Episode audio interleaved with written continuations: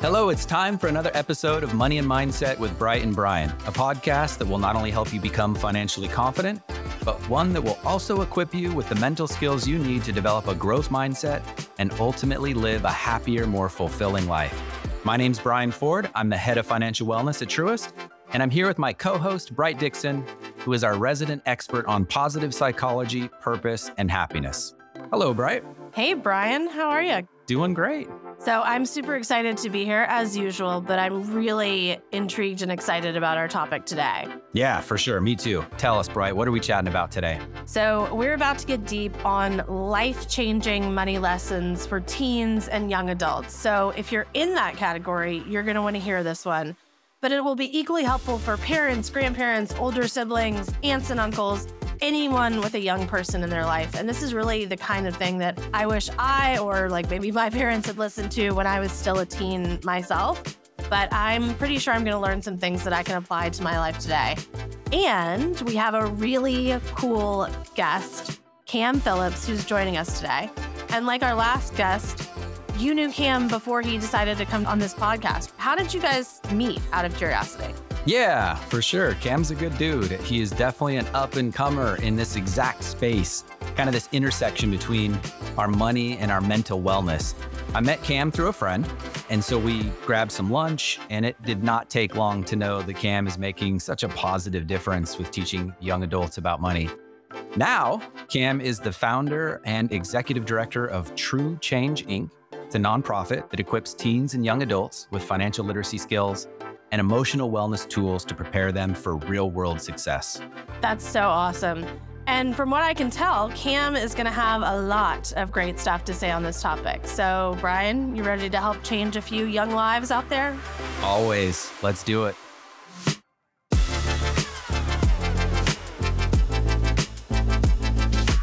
So, if you're a teen or a young adult or the parent of a teen or young adult, you're really going to want to pick the brain of a guy like Kam Phillips because he's going to help you find financial confidence and a growth mindset from a young age. Kam, let me go ahead and beat Brian to the punch on welcoming you to the show. Will you say hi to the listeners? Hey, it's great to be here and I'm looking forward to the conversation. Yes, welcome, Kam. Well, before we get into these life changing money lessons, we definitely want our listeners to understand why you're so passionate about this topic and helping youth in particular with their money and mindset. That's right, Brian. Now, here on Money and Mindset, we know that financial education and confidence are critical to well being. And Kam, I did a little research, maybe a little light internet stalking. You talk on your website about how your own mental health journey is related to your passion for financial education. Would you share with us a little about your journey and how that journey led you to what you do and who you are today? For sure. So, I ended up going to college in Atlanta and majoring in economics. So walking into economics, to be honest, I had no idea what I wanted to do. It just kind of clicked for me. I come from pretty humble beginnings, didn't have much money growing up, but once it came to how money works, how people respond to things, it just made sense to me. So I ended up graduating and just chasing the bag, wanted to make as much money as possible. I went to work for a few finance companies and got to the point to where I was making a pretty, pretty significant income, but I was unfulfilled. I was going to work every day. I was making a good amount of money, working with a lot of wealthy people, but everything I felt like I was pursuing just didn't add up. And if we're being transparent, I got to a breaking point to where I ended up in a mental hospital. I know a lot of people struggle with a lot of different mental health issues, and I was one of them. So, coming out of that situation, I just had a new perspective on finances are great, having money is great, but if I don't integrate it with my wellness, all of it's really for nothing. So eventually ended up walking away from my corporate job and just trying to make a difference in the community. Started talking a lot about mental health, started talking about those struggles. And if I'm being real, I didn't want to touch anything that had to do with finances. Because like I said, I worked with a lot of wealthy people, but that didn't necessarily bring me happiness. And as I kept working with more students, kept talking with more people, if you ask somebody what they want their life to look like, if you're creating a vision with a student, most people are going to want to be financially secure. It's just part of our nature. So I started to integrate my content about mental wellness with, all right, how does it integrate with financial wellness? How does it integrate with career wellness? And have just been doing that ever since. Kim, thank you for sharing that and for being so transparent about it. I think it's really important that we talk about stuff like this and the kind of journeys that we all go on. And I bet a lot of our listeners can relate to that feeling of, you know, on paper, everything's going great, but for me, inside, not so much. And there are moments where we've all got to make choices because we know we've got to make a change. Exactly. Yeah, no, I appreciate that too, Kam. I love your background. I love your willingness to share your story. I'm just glad, man, that you saw the light and you came back to kind of finances and understanding understanding that the importance of that. So I love it. Well, look, Kam, we want to ask from your experience, what do you think is is really key when it comes to helping young adults see the importance of becoming financially confident? Yeah, no, this is a great question. I feel like a lot of times parents or teachers are just trying to teach things and they're like, the kids don't get it. They don't get it. And one thing that I think is really important is making it relative to them. A lot of times when we're trying to teach young adults or teach teens or teach our children, we're stating things that are important to us in this moment and trying to say, hey, this is important in the future. But in reality, a lot of things that are going to be important to a 40 year old isn't going to resonate with a kid or a teen. So I think the first thing is really listening to what's important to them, what their values are, and being able to connect the dots with finances in the future. Once they're able to grab onto that concept, and it's not just an ambiguous tool or ambiguous skill or words they don't really understand, but something that they can apply to their everyday life and they see how it relates to them. I think that's when it really sticks to them. Yeah, that's so interesting. I think it becoming relevant has been a big part of my financial journey too and and even having realistic models of what this is actually going to look like versus a feast or famine experience or like a lot of the models that we see on TV where it's just like immeasurable wealth that's you know not the reality for the vast majority of people but we know that financial literacy in general can change lives but sometimes it's hard to get people, even adults, to see this. So the sooner you get it, the more time you have to use that knowledge and to make an impact on your life. So it can help you have more options. And then those options help you be able to achieve what you want in life. And we talked about this in one of our recent episodes about grit and goal setting. But we know that achieving goals, setting and achieving goals is critical for well being because it can give you that sense of fulfillment. Yeah, no, I, I, totally agree, Bright. I think that's important. I'd love to hear from Kam what he thinks about this and kind of this interplay between goal setting and finances. And Kam, I'll just say I, I agree with you when it comes to teaching young adults about money. We can't just start talking out of a textbook. You know, we've got to come down to their level. We got to know what's important to them. So you were certainly speaking my language there. But how do we get these young adults to think a little bit about the future? How do we get them setting goals specifically around their finances? What do you think about this? Yeah, I think goals are extremely important, and I work on setting action plans and things like that. But I think one thing that's very important as well is those baby steps and just them enjoying the journey along the way. What I mean by that is there's a lot of different ways to make money, right? Especially with technology. There's so many different ways that students and young adults can peek into their interest and see the financial benefit of it. So when we're setting goals and the eye is just on the prize, you're trying to reach a high that you never really touch. You'll get the goal and it's always what's next. But in order to form a habit, you have to appreciate doing something every day. So setting those goals, but also scaling it back to say, all right, what do those steps look like? And how they can find fulfillment in each and every step along the way. Yeah, I think that's so important is like taking the joy in the process and in the learning. And I think that speaks directly to this idea of growth mindset. I'm sort of thinking about myself when I was younger, although like, you know, I'm kind of coming to terms now with the idea that like I'm like not a kid, I'm actually an adult in every way. And there are still lessons that I'm learning and certainly lessons that I wish I learned earlier than I did. But I'm curious for you, Kam, if there's one money lesson you wish that you had learned earlier, what would that be? That's a great question. I don't want to get too deep on this, but when I look back and I think about what I wish I would have learned, it's don't let my insecurities drive my money habits. And by insecurities and money habits, a lot of times when it comes to spending and my pursuit of money. So I've always known how to make money. I've always had an interest in making money, working as early as I can remember. having my jobs when I was 15 and everything like that. And I look back at me working and how much money I was making in high school. And I'm just like, where did all that go at that time? And I think about, oh, I was buying clothes, I was buying shoes, I was doing everything to impress people in my circle. And even though I was doing that at 15, 16, 17 years old, once I started working, I was able to see that as an adult. So, not letting my insecurities drive my spending habits, but also what I wanted to do with my life.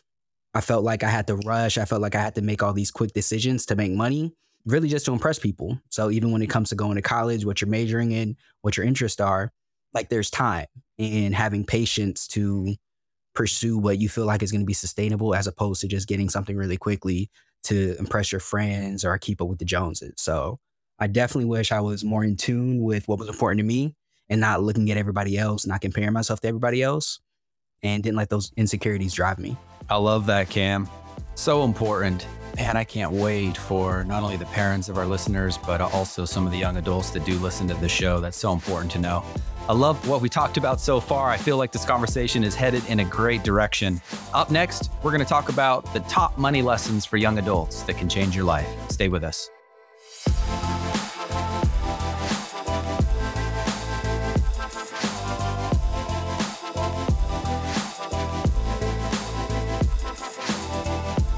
So, before we jump into those top money lessons, we want to talk a little bit about a question we recently got from a listener that's related to this topic.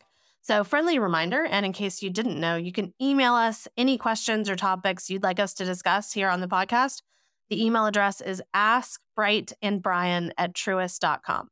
So, this listener wrote and said, Our daughter is going to be a senior in high school next year, and we're trying to figure out what to do about college.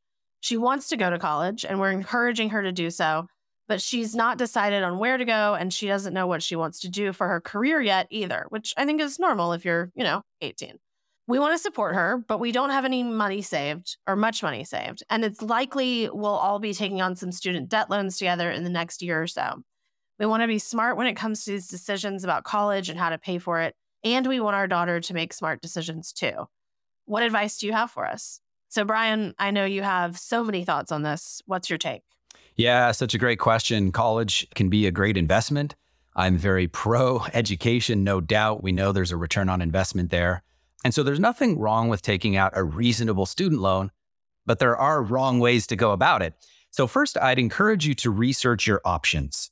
And what I mean by options is are there alternative ways for paying for college that you haven't looked into? And there's so many wonderful grants and scholarships. There's even family members. So, look at your options, broaden kind of your thinking on that. But when I say options, I'm not just talking about when it comes to the loan terms, but it's also where you decide to go to college and how much you're paying for the kind of degree you're getting. And one thing I will I will state for sure is going to community college for the first year or two such a smart option that a lot of people overlook. It can save you thousands or even tens of thousands of dollars. And if you're not sure what you want to do or what you want to study or where you want to go yet, it's also going to give you time to figure that out. And then you can make a more informed decision about where to go from there. And remember, you can still go to an amazing university after crushing it at a local community college for a year or two. I mean, it's amazing when I talk to young folks, and I, I get this question all the time when I bring this up, and they're like, So if I go to a community college for like a year or two and I get good grades, then when I go to the university of my choice, my diploma just says that amazing school. And I'm like, yes, you'll save thousands of dollars and you'll still get this amazing degree from the school of your choice. So, whatever you end up deciding for your college path and career, I definitely encourage people to think about your return on investment. And I fully understand that college is more than just a return on investment. I get that. I've got two daughters in college right now. And there are other considerations like their social life, like sports, like even a particular religion that's important to you. But just for a moment, put on your finance nerd hats and, and think about college in terms of return on investment. The cost of tuition, you know, it can vary greatly from one place to the next. And if you go to an expensive school and take on 150 grand in student loans for a degree in a field that's not going to make much money, you're probably setting yourself up to deal with more debt, stress than you should. And there's a big difference between having 150 grand in student debt with a teaching degree versus having 150 grand in student debt with a top notch engineering degree. Now I can already see kind of the crazy emails coming in, Bright. First of all, I want to say it's not that we don't need great teachers or that teachers don't deserve to be paid more. But I just encourage people to think about how much debt they're taking on in relation to how much money they expect to make in their field of study. So if you know you may not be making a big salary after college, or you're not even sure, you know, what you want to do at all, then be very careful about how much debt you're taking on. I also want to state that sometimes with working with young people, I find that some people will start college, they'll take on a big loan, and then they won't finish that's heartbreaking because now we have these young folks that have this mountain of debt without the degree to kind of help pay for that. So if, if you have a loved one that's in that situation, encourage them to go back, at least maybe get that associate's degree that will justify a bit higher income to be able to pay that back. But be careful of getting into student debt without finishing the degree. And then, as I mentioned before, also just look into available grants and scholarships. Kam, I am curious on your take with this question. What else would you add? Brian, you, you covered it all. I thought that was great advice. When it comes to community college, it definitely gives you a chance, especially if you don't know what you want to do in the future, to parse that out some. Learn about your interests, learn about yourself, learn about what fits you the best, and looking at that community college or local college for a year or even a gap year, to be real. Just taking that time to work, learn more about yourself. So once you do go to college, you don't change your major three different times, end up getting being there for six years, whatever that looks like. So I think that definitely is an option. And also, I do a lot of work with students in technical high schools and vocational schools.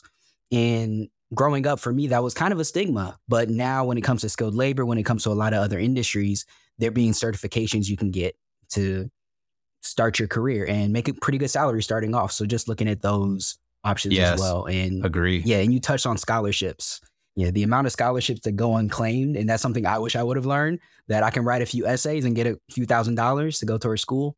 That's definitely something to look into. Yeah, I mean, I agree with all of you. And I was very fortunate in that I didn't have to take on student loans. I'm a huge aberration in my generation, but many, many of my friends did, many people I know did. And sometimes, not in all cases, but sometimes it seems like the debt they take on might not be worse not not the education but sort of like the degree and and the return in many of the circumstances i'm seeing and i feel like y'all just validated that in certain ways and i had some electrical work done just to validate what you're saying about technical schools and vocational programs Kam and um, that was a big check that i wrote to my electrician. So you know I, i'm kind of feel like maybe i missed the boat on that kind of thing but i think there's so many ways to do this that don't involve taking on debt that's going to hurt your ability not only for financial confidence but really for well-being in the long run. And i think that's something that's hard to keep in mind and kind of the the hope and the excitement around college and moving on but i think it's it's really critically important and it's a huge life skill to build so thanks guys and listeners we hope that was helpful and we'd love to hear more of your questions. So, whether it's about money or mindset or a little bit about let us know. What do you want us to talk about in our next episodes? You can let us know by shooting us an email. And again, that email is askbrightandbrian at truist.com.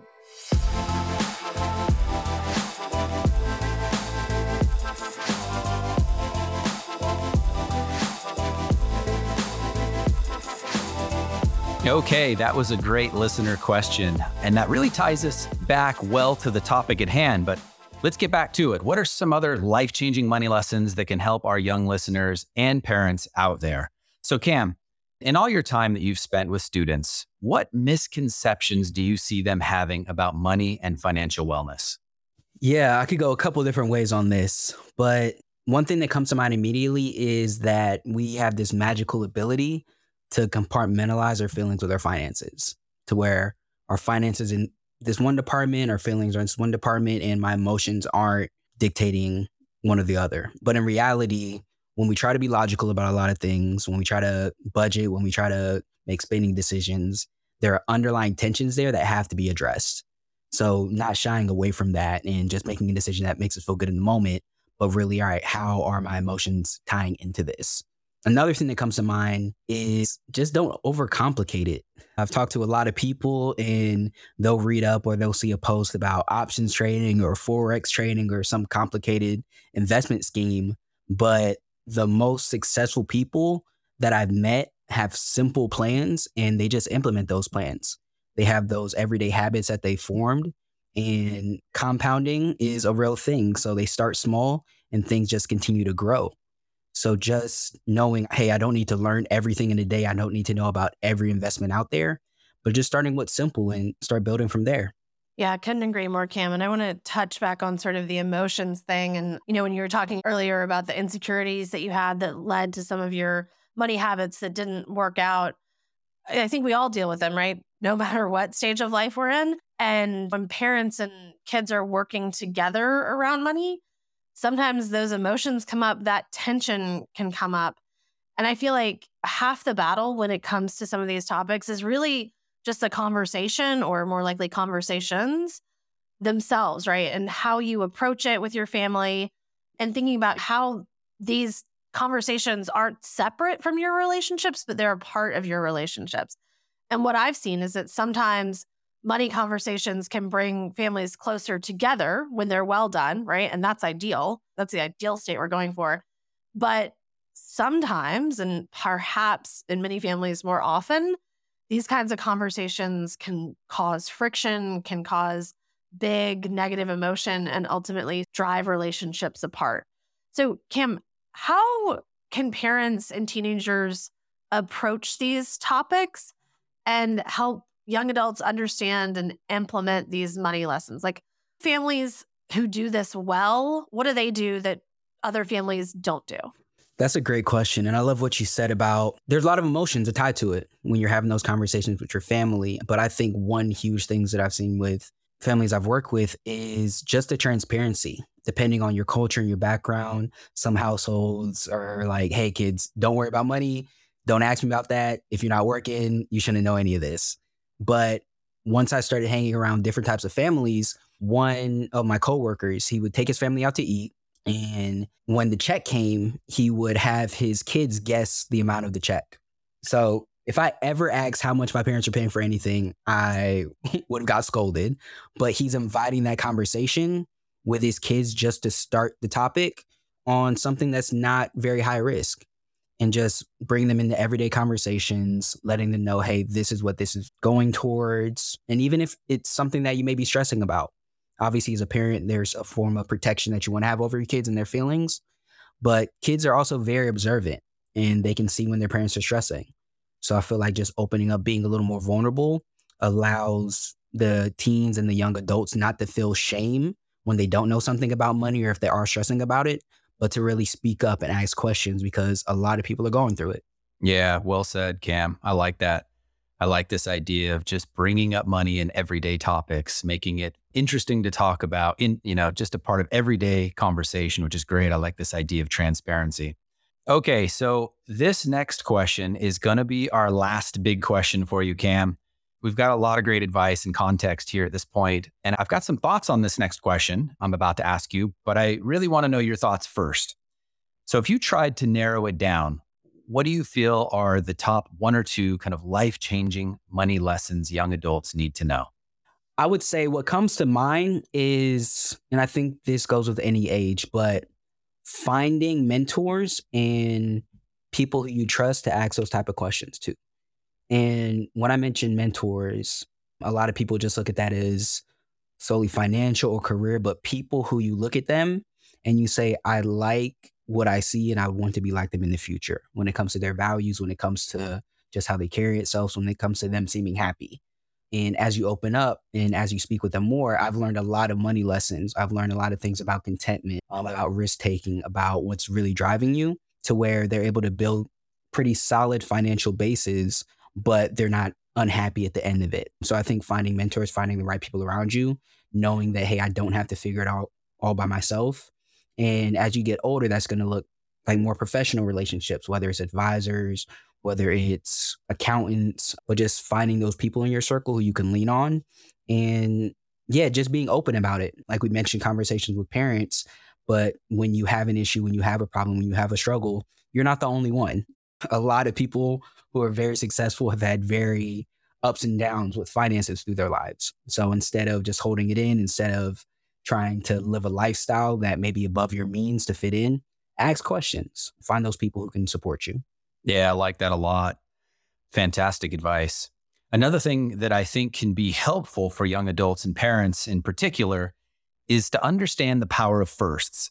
And Kam, this goes back to kind of where we started with this, which is you can't just start talking to young folks about some textbook answer. Like we mentioned, you mentioned understanding what they care about, what do they value. And I think this power of first, and when I say first, I'm talking about like your first job, your first car, your first bank account, even your first experience taking out a loan, whatever they're most interested in right now, uh, these first really are fundamental to our development and how we understand money. And every first, I think, is an opportunity to have a conversation and learn.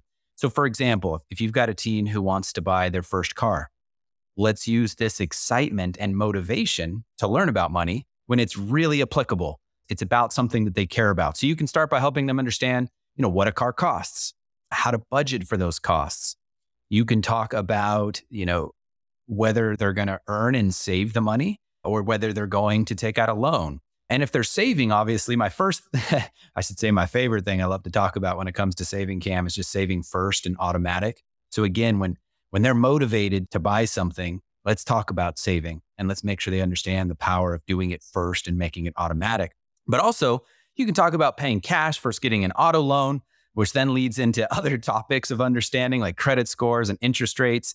It's really just a huge opportunity to explore multiple money topics together and get closer. And I just gave one example of like buying a car. But man, when you get that first job and they're looking at a 401k or they're looking at benefits, take that opportunity to talk about those things. And if you are a young adult and you're experiencing some of these firsts, be smarter than the average, you know, 18 year old. And like Kam said, ask for help, learn a little bit about how to do it right. So I, I, think we just need to look for these windows of opportunity as our young adults move through these stages in life. Yeah, I couldn't agree more. And I got to tell you guys, the young adult in me, my inner teen is starting to feel a little bit more empowered. And I really hope our listeners are feeling the same. But before we wrap this episode, as always, I want to hear each of your biggest takeaways from everything we discussed today. And for me, it's sort of pulling together some stuff that Kam, you said, and Brian, you said, but I want to hit a little more on emotions here. And I think one of the things to notice for parents, two things. So, number one, as you're entering these conversations with your kids, notice your own emotions and your beliefs around money. You know, if you're feeling shame or guilt, you need to notice that and sort of break it down and plan for that to come up when you're talking about money, right? If you're feeling excitement, note that too. Sort of note all of the things that are emotionally part of this package and plan for them. Because if you're bringing your shame, your guilt, your money weirdness to the table with your kid, that's going to go directly to them, right? And probably already has, which sort of leads me to my next thing. I think it's really important to investigate and acknowledge where your kids are emotionally around money in the moments that you're having these conversations, right? In the moments of your first, right? So that sort of reiterates, Kam, your point about how important this openness and transparency is. And if you haven't had that openness heretofore, now is a great time to start, right? You can always start now. And I think it's really important to just keep the emotions in mind as you go into these kinds of conversations, your own and your kids.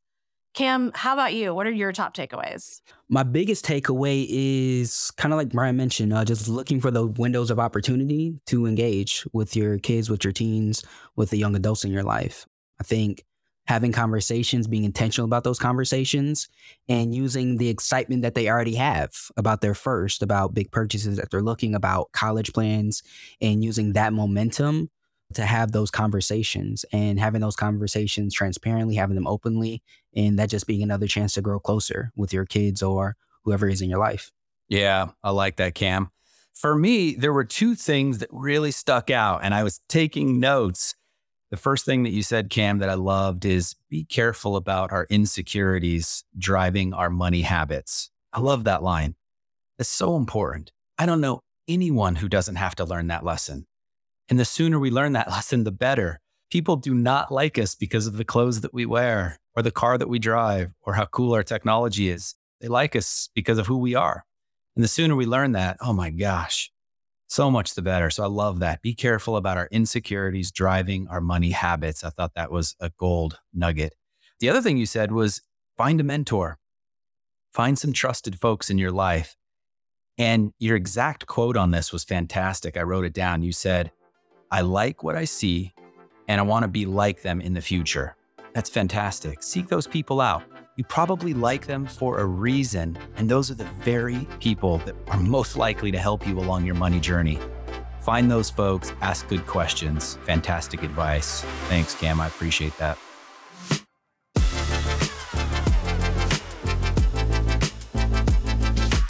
That's it for this episode of Money and Mindset with Bright and Brian. Thanks as always to all of our listeners out there. And thanks also to Kam Phillips for joining us for this episode.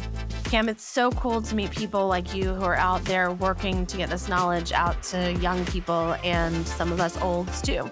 Kam, if any of our listeners want to find more of your stuff, get to know you a little better, where should they look? Yeah, before I, I, drop all the plugs, I just want to thank you all again for having me on.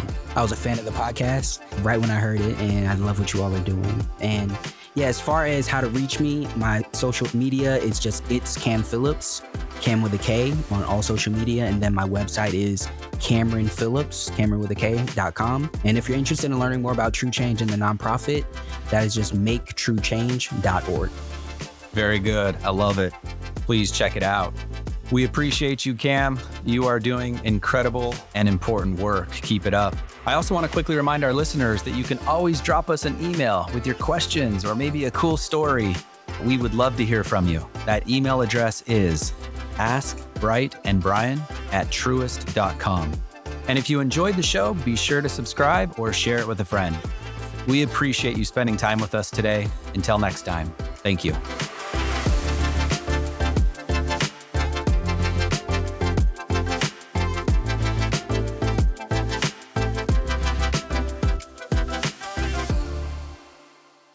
This episode of Money and Mindset with Bright and Brian is brought to you by Truist.